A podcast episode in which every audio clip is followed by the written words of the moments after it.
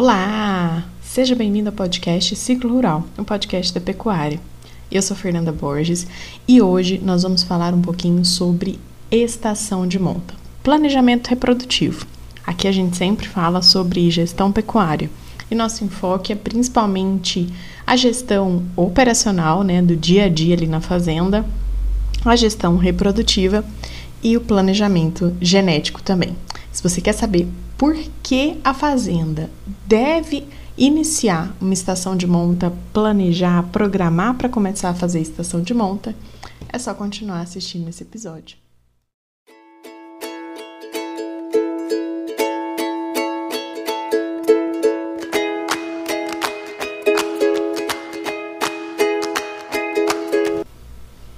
Primeiro, é importante a gente entender qual é o conceito de estação de monta. Então, a estação de monta é quando a fazenda determina um período específico para inseminar, cobrir, colocar as matrizes em reprodução, né? Expor as matrizes à reprodução. Então, essa reprodução, né, a estação de monta, não necessariamente é, a fazenda tem que realizar IATF, inseminação artificial em tempo fixo.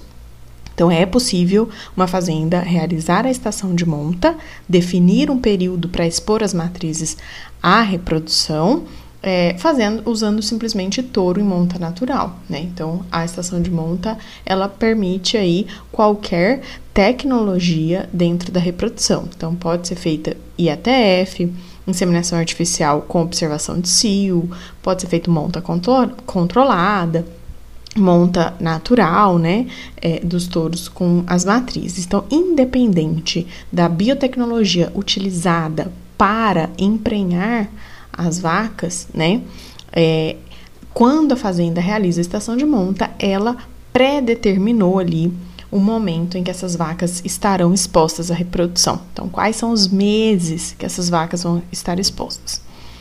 É, aqui na região sudeste, eu tô falando de São Paulo, né? Então, na região sudeste, centro-oeste, aí, Mato Grosso, Mato Grosso do Sul, Goiás, é, é, comum que a estação de monta nesses estados se inicie ali por volta de outubro, novembro e vá até janeiro, fevereiro, tá? Então, aproximadamente aí nesses meses, outubro, novembro, dezembro, janeiro e fevereiro, acontece a estação de monta por aqui, tá?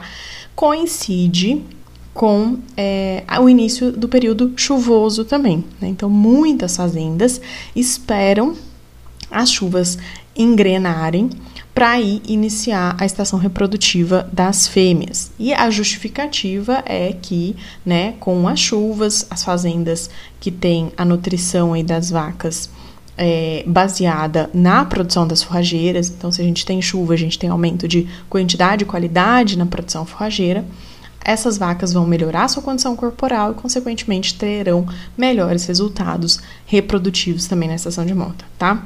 Todo esse raciocínio não está errado, mas se a fazenda realizasse anteriormente um planejamento nutricional, talvez não teria que esperar a ajuda aí de São Pedro para começar a iniciar a inseminação, né, ou a estação de monta das vacas.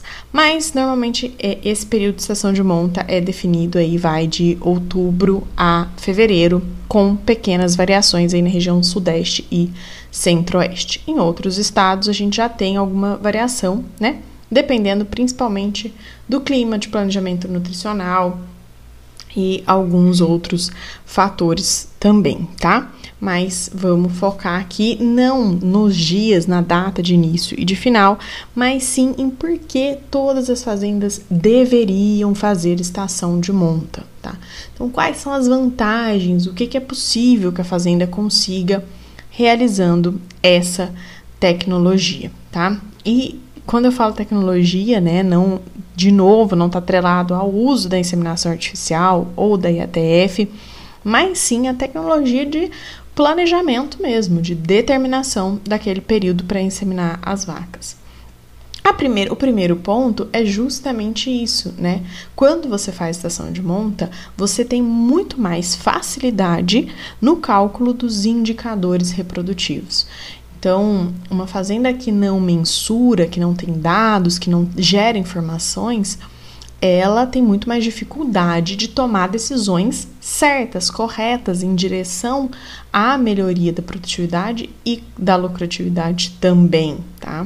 Então, o primeiro passo é coletar dados e transformar esses dados em informação. É isso que um gestor pecuário vai realizar, né? Se a fazenda não faz estação de monta, existe uma dificuldade muito grande em mensurar os dados e as informações reprodutivas, em calcular indicadores como taxa de concepção, taxa de prenhez, né? A fazenda de gado de corte, ela tem que praticamente funcionar como se fosse uma leiteria, como se fosse uma fazenda de gado de leite, né? Então, mensurar ali é, todo mês quais foram as vacas que estavam aptas à reprodução, quais essas vacas foram inseminadas, quais delas ficaram prenhes, para aí sim ir calculando os indicadores, né? Quantas vezes cada vaca foi inseminada? Existe uma dificuldade muito maior. A gestão ela tem que ser muito, muito, muito melhor quando a fazenda não faz estação de monta. E aí, sejamos francos, né? A maior parte das fazendas que não faz estação de monta, ela não tem um gestor ali 100% do tempo, um gestor extremamente eficiente. Então, é, ela pode sim falhar no cálculo desses indicadores. Falhando no cálculo desses indicadores, ela consequentemente vai falhar também na seleção, na identificação de quem são as melhores matrizes, ou pior ainda, né, na identificação de quem são as piores matrizes, aquelas que deveriam ser descartadas do rebanho. Enfim, e aí vira uma bola de neve. A fazenda não consegue evoluir. Então, esse é o primeiro ponto, né? A gente não consegue ter eficiência ou a gente tem muito mais dificuldade em identificar os principais indicadores reprodutivos.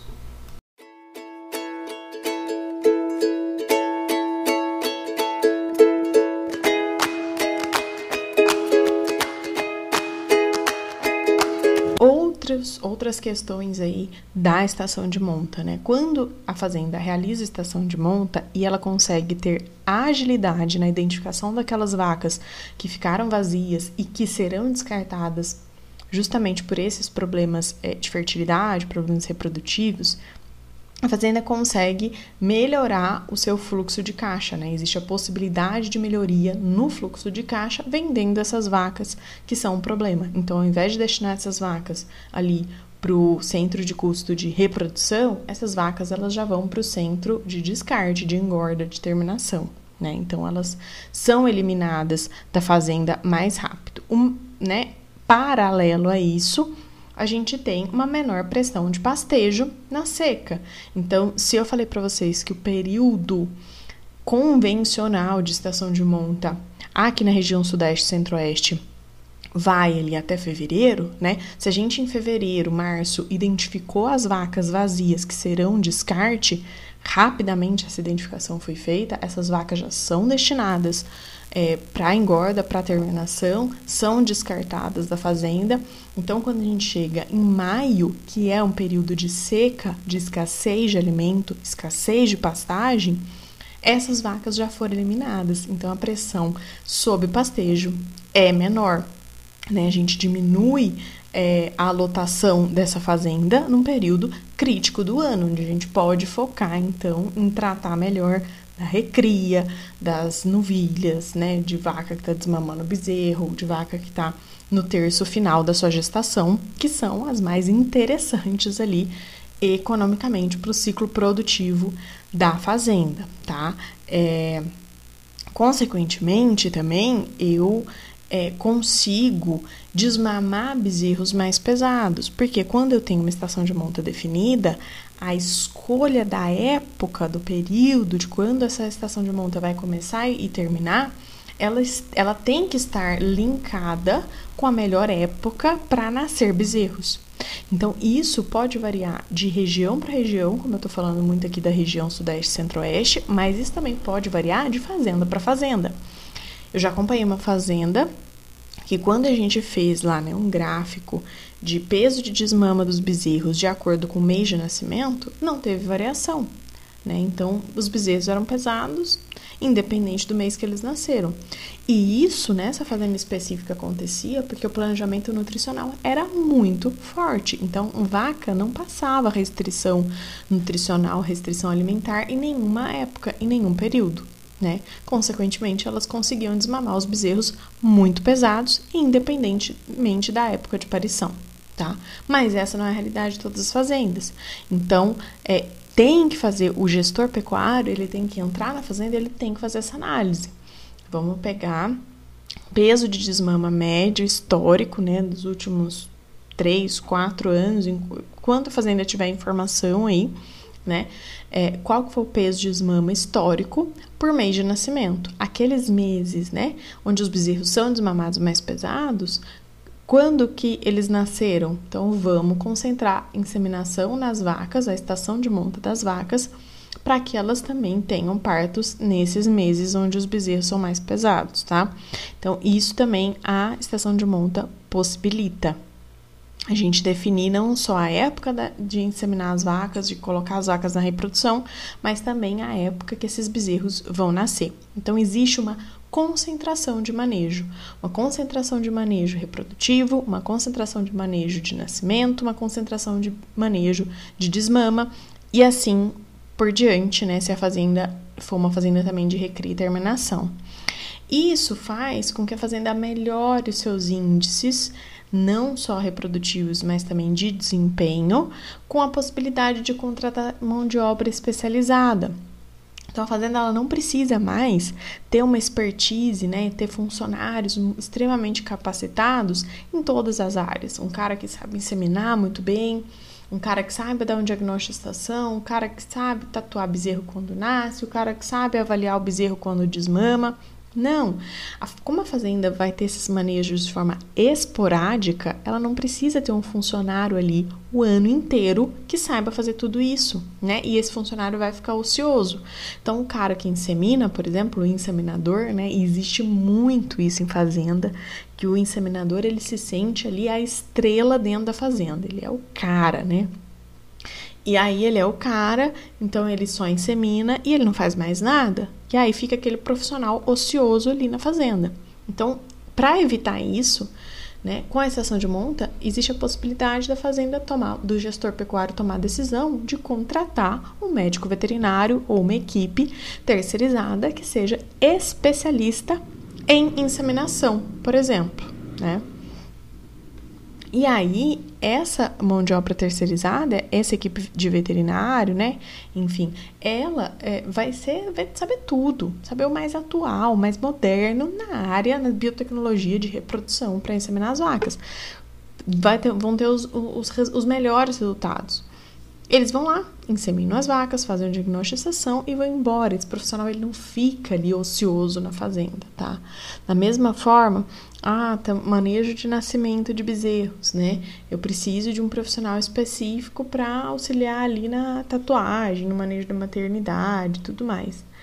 É possível contratar essa mão de obra ali nos três, quatro meses que vai ter concentração muito grande de nascimentos. E esse profissional ele não precisa ficar ali os outros oito meses do ano parado, né?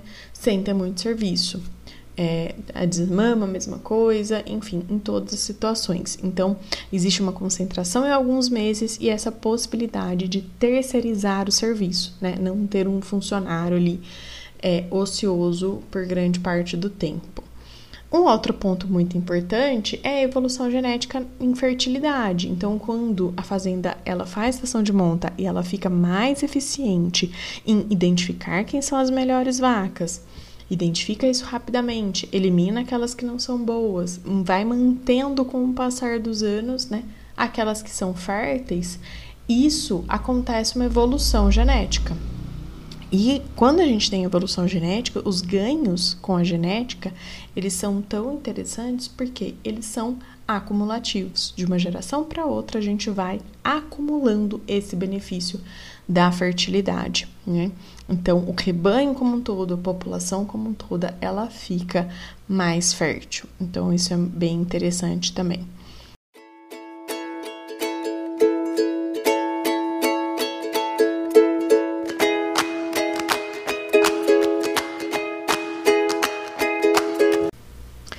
Você está ouvindo até aqui, eu espero que você tenha se convencido de que a estação de monta é o melhor caminho para você. Mas aí você deve estar se perguntando, né? Bom, ela falou lá que né, na região sudeste, centro-oeste, estação de monta outubro, novembro, dezembro. A gente já tá no final de novembro, né? Praticamente em dezembro. E aí, dá tempo de começar a estação de monta ainda esse ano? Bom, depende.